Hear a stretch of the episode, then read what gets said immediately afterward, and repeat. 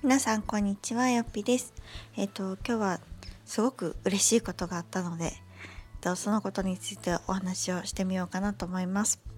えーその嬉しいことはですねなんとこのよっぴラジオのフォロワーさんが200人になりました。皆さんいつも聞いていただきありがとうございます。えっとフォロワー数っていうのはまああんまり気にしてないっていうのがまあ骨ではあるんですけどでもやっぱりねこう数字として現れるのは嬉しいし、まあ、200人っていう数がその数字で見るとねもちろん他の SNS とかに比べたら全然あの多くはないんですけれどもやっぱりこういうラジオという媒体でまだまだこう、うん、当たり前の SNS ツールではないと思うんですね。まだまだしてる人も少ないしこうラジオという文化自体ね私の年代それこそ20代30代とかってあんまりそこまで馴染みないじゃないですか。ね、ずっとラジオを聴いてますっていう人の方が全然少ないと思うし小さい頃からあんまりラジオに触れてこなかったっていう方が多いかなと思うんですけれどもまたこの令和の時代になっていろんなねデジタルが発達して新たにこうラジオを聴く機会を持ってくれた方がたくさんいて、まあ、その中でこの「よっぴラジオ」を選んでフォローしてくださってるっていうのは本当に本当に光栄でですね。えっとこのラジオを聴いてくださってる方はねもっとたくさんいるかもしれないんですけどフォローしていただいてる方が200人もいるっていうのは私はすごく嬉しいしドキドキしてます。あというのもやっぱりこのラジオを一番初めに始めた時って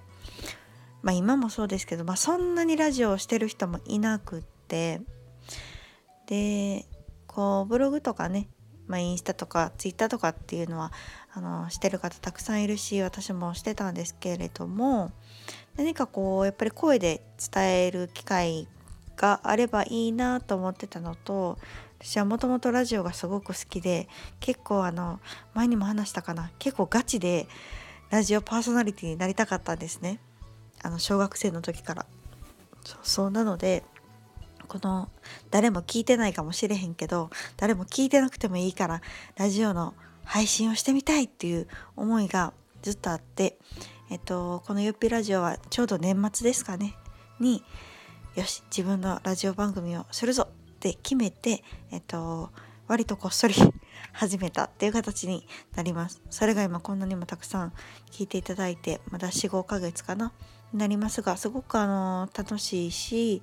最近はあの「ゆっぴさんラジオ聞いてます」っていうあのコメントとかたくさんいただくようになってもう本当に本当に嬉しいなっていうのがあの正直な気持ちであります。なのでこのラジオについて今日はちょっとお話をしていこうかなと思うんですけれどもえっと私はさっきも言ったように結構本気でラジオパーソナリティになりたくてあの小学生の時からの夢だったんですね。であの高校を卒業したらそういう専門学校に行こうと思ってたぐらい割と本気で。でも結局大学に行ったんですけど大学の話ってしたことあったかな？あんまりないかもしれないんですけど私の人生の一番の挫折だったんですね大学受験が。でその時はもうなんかラジオパーソナリティになるんだって頭しかなくって。でもねやっぱ専門学校をあまり勧められなくてなんか大学に行った方がいいよっていう声がすごくあったので、まあ、自分も納得して結局大学に行ったんですけどまあ第一志望の大学に行けなくてですねあの受験で落ちまして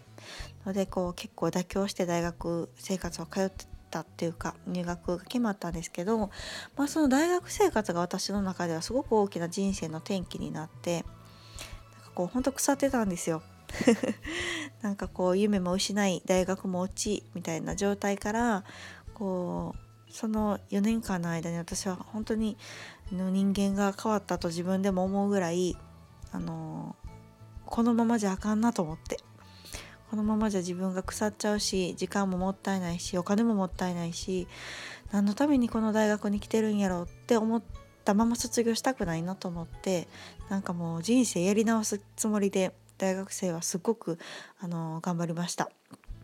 で、まあ、あのその回あってですねあのちょっとだけラジオパーソナリティをさせてもらってた時期もあったんですね。でまあその後はね結局就職してあの教師になったんですけどあの、まあ、その後もですねどこかこうずっとラジオしたいなって思いはあって、まあ、一度夢がこう叶ったっていうところもあって気持ちは落ち着いたんですけど、まあ、もう何かの機会でねできたらいいなっていうのがあって実は、えっと、私がこのフリーランスになる時にあの何て言うんだろう見える化する自分がこうなりたいっていう見える化するためにノートに結構書いてたんですけどその中の一つが自分のラジオを持つっていうことだったんですね。まあ、そんなんその当時もう99%叶わんと思って書いてますけど ねまあまあ叶えるわけないやろと思いながら書いてますけどでも実際まあ本当この時代の追い風もあってこう自分のラジオをできるようになって本当にこう、うん、巡り合わせというかなんかやろうと思ってたら結構できるもんなんやなっていうのを今感じています。で割と私がガチであのなりたかったのでそういうスクールとかに通ってたりもしたんですけどその時に言われたのがなんか私のね声自体がラジオパーソナリティ向きじゃないっていうことを言われたことがあってそれがね結構傷ついたんですね。なんかこう声のこと言われたらえもう元も子もないやんっていうかうーんまあ別に私は自分の声に全然ね自信もないしもちろん綺麗な声でもないしめちゃめちゃ大阪弁やし、うん、なんですけどなんかそのラジオパーソナリティ向きのっていうかラジオ向きの声じゃないって言われたことが本当になんかすごいショックで。うんなんかもうそれ言われちゃったらもうなんかどうしようもないなっていうのを当時思ってまあちょっとね諦めたっていうところもあったんですけれども。うんやっぱりこうもちろんプロのね本物の、まあ、例えばアナウンサーとかラジオとかもう本当に声を職にする人ってそういうところがすごく大事だと思うんですね。まあ、技術もそうだし聞きやすさとかイントネーションとか発音とかそういうのもすごい大事だと思うんですけどうん私は多分そうなりたいわけじゃなくって私が何でラジオをしたかったかっていうとこう自分の思いをやっぱり伝えるっていうのがやっぱりこう声が一番伝わりやすいなと思ったんですね。あの音声ツールっていうのが。なので本当変わってたんですけどなんかこう小さい時からラジオにすごく憧れがあってなんかこうそういうね、まあ、お仕事ができたらいいなとかって思ってたんですけど、まあ、今はねもう仕事じゃなくて100%趣味ですけど 完全に私がやりたくてやってるだけなので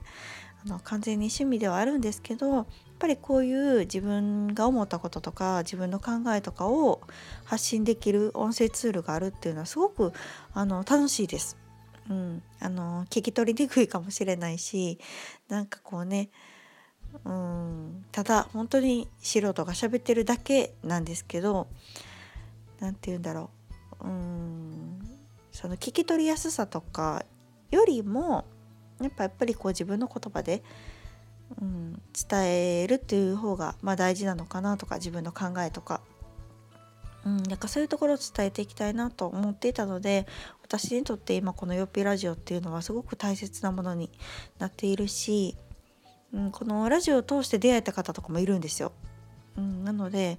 なんかこう、まあ、まだまだメジャーじゃないしみんながやってるものを聞いてるものではないんですけれども、あの、コツコツ続けていきたいなと思っています。